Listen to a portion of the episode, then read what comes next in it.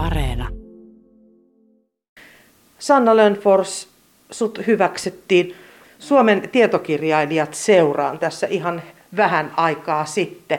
Mitä se tarkoittaa sulle itsellesi tämmöinen, tämmöinen onko se kunnia?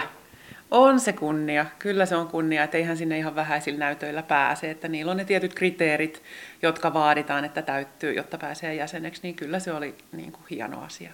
Onko se niin, että nyt, nyt kun on jäsenenä tämmöisessä, niin ehkä kirjojen julkaisu on helpompaa vai miten sä näet sen? No kyllä se varmaan tiettyä niin kuin uskottavuutta tuo, että voi sanoa, että on jäsen. Ja sittenhän tietyt apurahahaut aukeaa sitten, kun, kun on jäsenenä siellä, niin semmoinenkin vaikutus. Sun edellinen kirja käsitteli todella äh, pyhtää sisällissodan aikaan ja, ja siellä olevia henkilöitä. Miten sä päädyit nyt sitten tekemään tämän Israelin auringon palasia kirjan? No tämähän alun perin oli mun gradu. Olin, olin opiskelemassa Israelissa 2012-2014 ja kirjoitin siellä gradun, niin kuin, johon tämä kirja perustuu. Ja nythän tässä on sitten muutama vuosi mennyt sen jälkeen. Kirjoitin tästä Pyhtää sisällissodassa kirjan ja sitten kun mä sen sain valmiiksi, niin sitten mä ajattelin, että ehkä mä tartun nyt tähän. Ja työstän sitä vähän uuteen kuosiin, että ihan sellaisena graduna se ei olisi niin kuin toiminut sitten kirjana, että se toimi niihin yliopiston vaatimuksiin, mutta ei se niin kuin semmoinen luettava kirja olisi ollut. Että sille täytyy vähän tehdä, tehdä työstämistä. Ja se ehkä vaati sitten myöskin sen ajan, niin kuin, että olin lähtenyt itse pois sieltä Israelista ja saanut vähän etäisyyttä siihen koko hommaan, niin sitten pysty palaamaan niihin asioihin ja vähän muistella sitä, että millaista siellä nyt olikaan.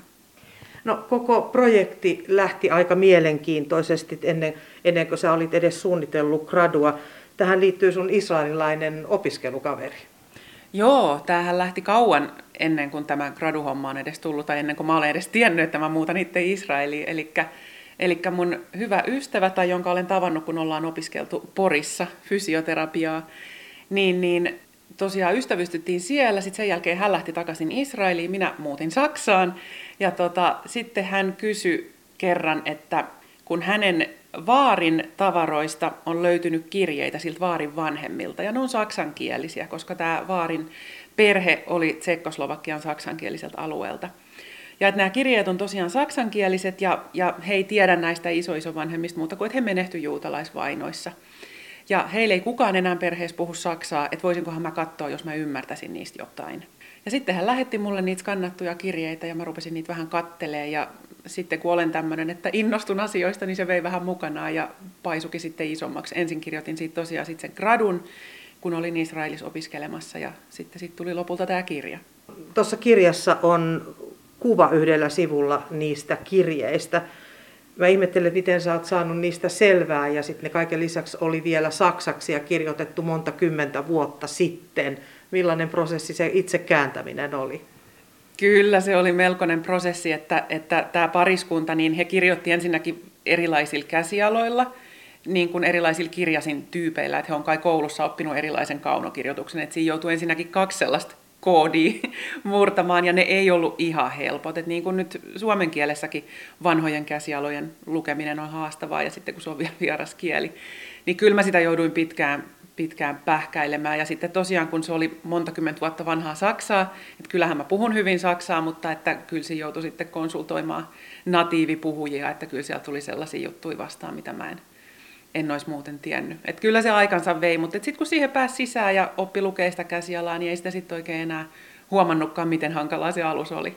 No silloin kun ystäväsi pyysi sua kääntämään näitä kirjeitä, niin et tainnut arvata, että mihin kaikkeen, mihin kaikkialle se sua vie.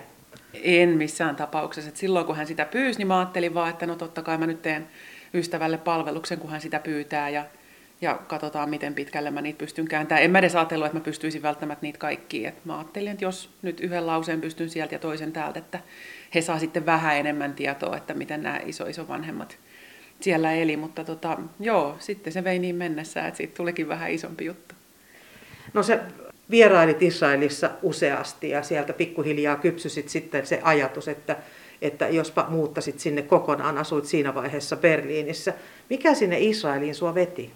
Mä en osaa sitä oikein sanoa. Se, kyllä se niin kuin ihan ensimmäisestä kerrasta lähtien niin kuin tuntui niin tavattoman mielenkiintoiselta paikalta. Yksi mun kaveri, joka on myös suomalainen ja asu samoihin aikoihin Israelissa kuin minä, nyt on tullut pois, mutta se sanoi, että se, se Israel-hulluus on sellainen tauti, joka joihinkin iskee ja siitä joko paranee tai sitten ei.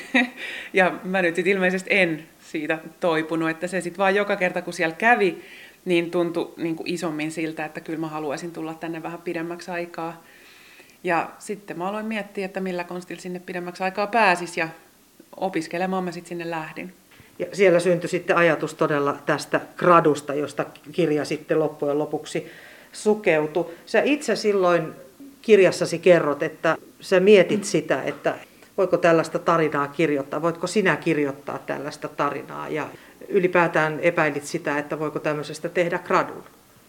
Joo, mä mietin sitä ensin, että, että voinko mä tämän aiheen valita graduksi, että kun tämä ei ole nyt mun perheen tarina, tämä on vähän nyt niin kuin toisten, toisen perheen tragedia ja voinko mä nyt sellaisen valita. Ja sitten tosiaan, kun mä olin tästä kysymyksestä päässyt eteenpäin, että kyllä mä siitä voin gradun tehdä ja siis tämä mun ystävä ja hänen perheensä oli sitä mieltä, että ilman muuta, niin tota, seuraava oli sitten se, että mulle yliopistolla yksi meidän professori sanoi, niin kuin hän ei ollut itse sitä mieltä, mutta hän halusi mua vähän varoittaa, että voi tulla mielipiteitä ja, ja niin kuin sanomista, että mitäs sinä eurooppalainen ei-juutalainen nyt tämmöiseen tartut ja ei tämä kuulu sulle ja näin poispäin. Mutta tota, hän niin kuin vaan sitten sanoi, että varaudut siihen henkisesti, että, että varmaan on tukeakin saatavilla, mutta että jotkut voi olla sitä mieltä. Mutta meillä oli sitten onneksi yksi, yksi kirjoittamisen opettaja, joka, kun mä hänelle tästä sanoin, tai kirjoitin yhdessä, yhdessä meidän tota, yliopiston jutussa, kirjoitin esseen tästä, niin niin hän sanoi silloin hyvin niin kuin jämäkästi, että, että kuulee, että jos mitään sanomista tulee, niin hänelle sähköposti, että hän sitten muistuttaa, että kyllä sulla on oikeus, että, että hän on itse niin kuin holokaustista selviytyneiden jälkeläinen ja että hänelle on ihan sama, kuka niitä tarinoita kertoo, kunhan joku kertoo. Ja nyt kun tämä kirja ilmestyi, niin, niin tota, hän mailas mulle vielä, että tota, hän on edelleenkin kauhean mielissä, että mä tämän aiheen valitsin ja tein sen niin kuin kunnolla ja, ja kunnioituksella niin kyllä mulle sitten loppujen lopuksi jäi siitä ihan hyvä fiilis, että vaikka, vaikka ehkä matkan varrella vähän epäröin, mutta ei, ei siihen tainnut olla aihetta. Gradua tehdessäsi niin, niin sä menit Gustav ja Stefani Gertnerin perässä ympäri Eurooppaa.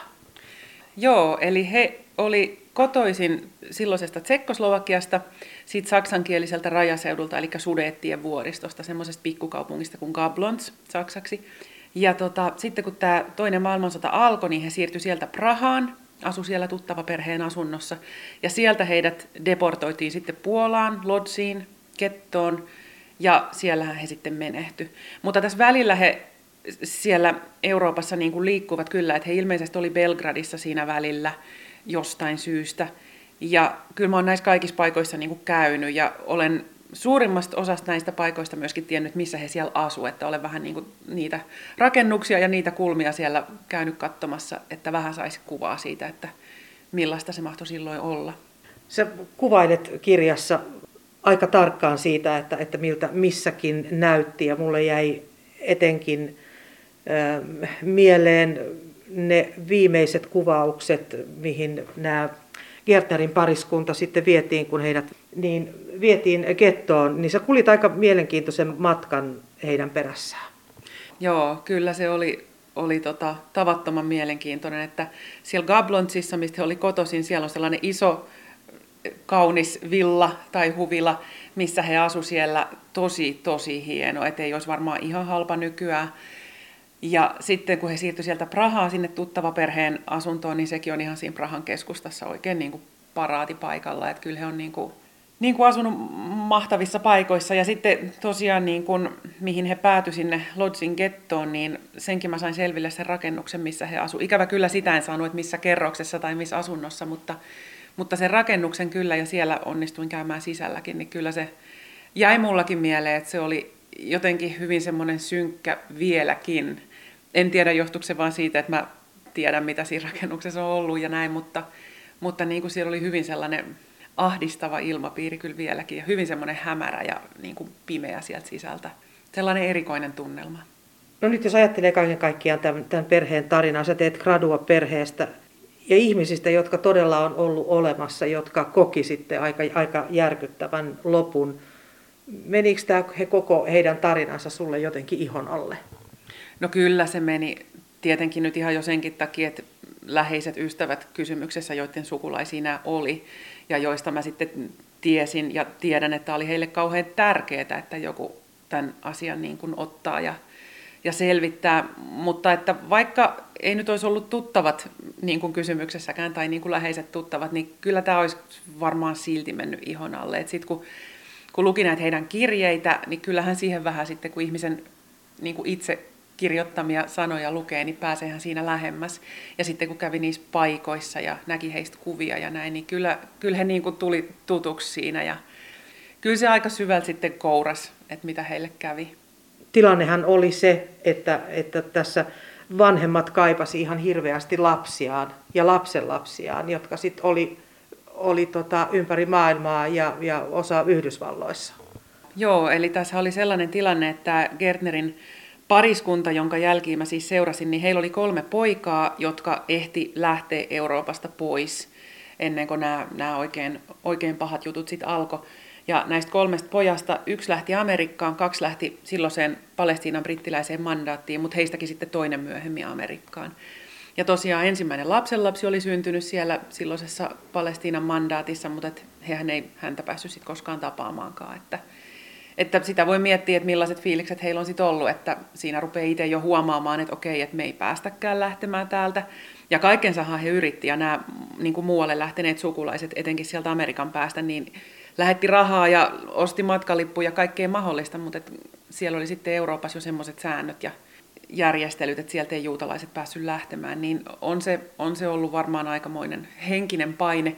Ja sitten vielä se, että kun he näitä kirjeitä sitten kirjoitteli pojilleen, niin siellä oli melkoinen sensuuri, että ne on kaikki käyty läpi, että eihän siellä ole ihan mitä tahansa pystynyt kirjoittaa. Että ainoastaan nyt sitten nämä kirjat on mennyt läpi siitä sensuurista, mitkä on mulle asti tullut, että, että mitä he sitten oikeasti olisi halunneet sanoa, niin sitähän voidaan sitten vaan arvailla. Kirjeiden lisäksi ja sen lisäksi, että sä kävit, kävit näissä paikoissa, missä tämä perhe ja pariskunta on asunut, niin sä oot joutunut tonkimaan aika paljon myöskin kaiken näköisiä arkistoja. Joo, kaiken näköisiä arkistoja ja monessa maassa, että kun tässä nyt kuitenkin sitten seikkailtiin Israelissa ja Saksassa ja Tsekkoslovakiassa ja Puolassa ja Serbiassa, niin tota, kyllä näissä kaikissa täytyy rampata jos jonkunlaisessa museossa ja arkistossa. Mutta hirmu avuliaat oli kyllä ihmiset joka paikassa. Tämä on ehkä tämä holokausti sellainen, että kauhean vaikea aihe, mutta että ne siihen vihkiytyneet kyllä niin kuin auttaa hirveän pitkälle. Ja, ja sitä tietoa onneksi on saatavilla, että kyllä sieltä sitten kuitenkin löytyy, kun osaa oikeista paikoista kysyä. Mm. Se joudut muun muassa kaivelemaan laivalistoja, että, että matkustajaluetteloja, näinkö ymmärsin? Joo, joo koska tota, tosiaan jotain sukulaisia oli lähtenyt Amerikkaan ja tämä Gertnerin pariskunnan isä, siis tämä perheen isä, niin hän kävi 20-luvulla, että hän oli vuoden Amerikassa. Ilmeisesti tarkoituksena, että hän siellä vähän petaisi sitten perheelle elämää ja etsisi töitä ja näin, että niin kuin vaimo ja lapset tulee sitten perässä, mutta se sitten ilmeisesti häneltä ei ihan onnistunut, että hän palasi sieltä takaisin. Mutta että just tällaisten seikkojen takia niin oli mahdottoman hyvä, että niitä laivojen matkustajalistoikin löytyy, koska sieltähän saa päivämäärät ja kaikki mahdolliset kotiosoitteet, mitä ei välttämättä sit muuten olisi löytänyt. No, gradu on sillä lailla todella henkilökohtainen ja tavallaan tulee lähelle, sä kerrot perheen tarinan ja, ja nimenomaan sun ystävän iso isovanhempien tarinan. Israelissa oli siis heidän jälkeläisiään, jotka odottivat sun tutkimuksen tuloksia. Miten kun kirja oli valmis tai gradu oli valmis ja sä olit selvittänyt sen, minkä pystyit, niin miten he otti nämä kaikki tiedot vastaan? No se oli heille ihan hirveän tärkeää. Et silloin kun mä sain sen gradun niin kun valmiiksi ja rupesin, tai mä olin kyllä koko ajan siinä matkan varrella heille, näille mun läheisimmille ihmisille siellä sitten näitä tietoja kertonut, että, että sitä mukaan kun jotain jännittävää tai jotain uutta löytyi, niin totta kai mä heille tiedotin, mutta että sitten kun mä olin jo ihan loppusuoralla, että se rupesi olemaan valmista ja siinä keväällä oli toi holokaustin uhrien muistopäivä, niin tämä mun Israelin, Israelin perheeni äiti tuli käymään mun luona silloin, mä kerron kirjassakin tästä, ja hän niin kuin sanoi mulle, että tämä on ensimmäinen holokaustin uhrien muistopäivä, kun hän pystyy oikeasti muistelemaan näitä hänen, hänen niin kuin isovanhempia, että kun nyt hän tietää, mitä niille tapahtui. Ja silloin mä kyllä ajattelin, että okei, että tämä oli, oli nyt vähän isompikin juttu. Ja sitten siitä meniköhän kuukauden verran, kun oli tämän heidän vaarin niin kuin kuoleman vuosipäivä, että me, me sitten kokoonnuttiin kaikki sinne kiputsille, missä se vaari oli asunut. Ja tämä mun perheeni äitihän sitten pyysi, että jos mä voisin siinä kaikille kertoa koko tämän tarinan, että mitä mä oon saanut, saanut selville. Ja en ole kyllä varmaan niin tarkkaavaisesti kuuntelevan yleisön edessä koskaan puhunut mitään. Että siellä oli aivan hiljasta, että ne kuunteli kyllä niin kuin, ei ne tiennyt niistä asioista mitään ennen sitä. Ja sitten yksi niistä tulikin sen jälkeen, kun mä sitten olin loppuun päässyt, niin ihan kyyneleet silmissä mulle sanomaan, että, että kiitos, että he ei tiennyt näistä mitään ennen tätä. Sä kerrot myöskin kirjassa, että se oli sulle tosi vaikea paikka kertoa näille ihmisille tämä tarina. Olihan se vaikea paikka. Että musta ehkä jotenkin tuntui sit kuitenkin väärältä, että miten se nyt olen minä, joka, joka tiedän nämä asiat. Vaikka toisaalta niin kun, en mä nyt kokenut mitenkään, että mulla ei olisi ollut oikeutta siihen, minua oli nimenomaan pyydetty, mutta että se tuntui musta jotenkin niin kuin, vaan niin kuin heitä kohtaan väärältä, että he aikaisemmin ollut saanut mistään niitä tietoja. Että musta oli jotenkin kauheata ajatella silleen, että jos en mä esimerkiksi mun omista iso vanhemmista olisi tiennyt mitään, niin, niin tuntuu se jotenkin kaukaiselta, vieraalta ajatukselta, että niin kuin miltä se heistä mahtoi tuntuu. Mutta että olen tyytyväinen, että pystyin heille ne tiedot antamaan. Mm. No sä todella itse asuit tämän koko ajan, sä asuit siellä Israelissa ja läksit sitten pois, kun siellä alkoi olla rakettiiskuja. Sä myöskin painit sen asian kanssa, että, että voitko sä nyt lähteä, ootko sä vähän niin kuin luovuttaja, jos sä nyt lähdet? Joo, no ensinnäkin olihan siinä paljon syitä, miksi mä sieltä sit pois lähdin. Ihan kaikki ei ole kirjaan asti edes päätynyt, mutta että kyllähän ne, se, se tilanne siellä ja ne raketit ja näin, niin kyllähän sitä joutui miettimään, että haluanko mä nyt ihan oikeasti jäädä tänne, mikä myöskin oli yksi vaihtoehto.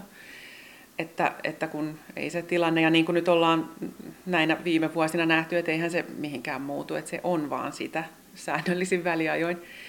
Että se pitää sitten vaan sietää, jos siellä haluaa asua. Ja tota, kyllä se oli sitten tosiaan vaikea päätös, että, että monelta kantilta mä sitä mietin ja monella tapaa oli niin kuin mulle selvää, että en mä nyt tänne halua jäädä. Mutta kyllä musta tuntui pahalta, että just silloin Syyriassahan siinä rajan toisella puolella oli, oli pahat paikat ja on vieläkin. Niin tota, kyllä mä koin aikamoisia tunnon tuskia siitä, että miten helposti mä voin vaan päättää, että mä lähden täältä nyt pois, kun ei jaksa kuunnella noita sireeneitä. Ja sitten siinä on ihan lähellä hirveä määrä ihmisiä, jotka haluaisi, mutta ei pääse. Mutta ei se, kun ei sille mitään voi, se täytyy vaan niin kuin kantaa. Ja täytyy edelleen, kyllä mä sitä vieläkin joskus mietin. Millä mielellä sä nyt katselet Afganistanin uutisia tuolla kokemuksella? No tällä kokemuksella siis se on tuntunut kyllä tosi, tosi pahalta, että mun, mun niin tekee ihan häijyä katsoa niitä, kun ihmiset juoksee lentokoneiden perään ja, ja kiipeilee. Että tota, just, just niin kuin ajatellen nyt tätä Kertnerin pariskuntaa, jota, jota tutkin ja joiden jalanjälkiä seurasin, että, ja siis lukemattomat muut juutalaiset tietenkin myös, jotka yritti kaikkensa, että ne pääsi Euroopasta pois. Kukaan ei auttanut, eivät päässeet ja sitten heille kävi niin kuin kävi. Niin toi on nyt toki eri tilanne ja erilainen, erilaiset kuviot, mutta että onhan siinä tietyt samat piirteet, niin kyllä sitä tekee pahaa katsoa. Israelin auringon palasia kirja on, on nyt julki, mutta sulla on hyvää vauhtia tulossa seuraava kirja. No hyvästä vauhdista en tiedä, mutta on se, on se niin kuin suunnitelmissa ja tulilla. Eli seuraava on tällainen, että kun mä kirjoitin tuota Pyhtää sisällissodassa kirjaa, niin siellä tuli vastaan kaksi nuorta miestä, jotka oli pyhtääläisiä tai jollain tavalla liittyvät pyhtääseen ja jotka lähti sitten jääkärikoulutukseen Saksaan.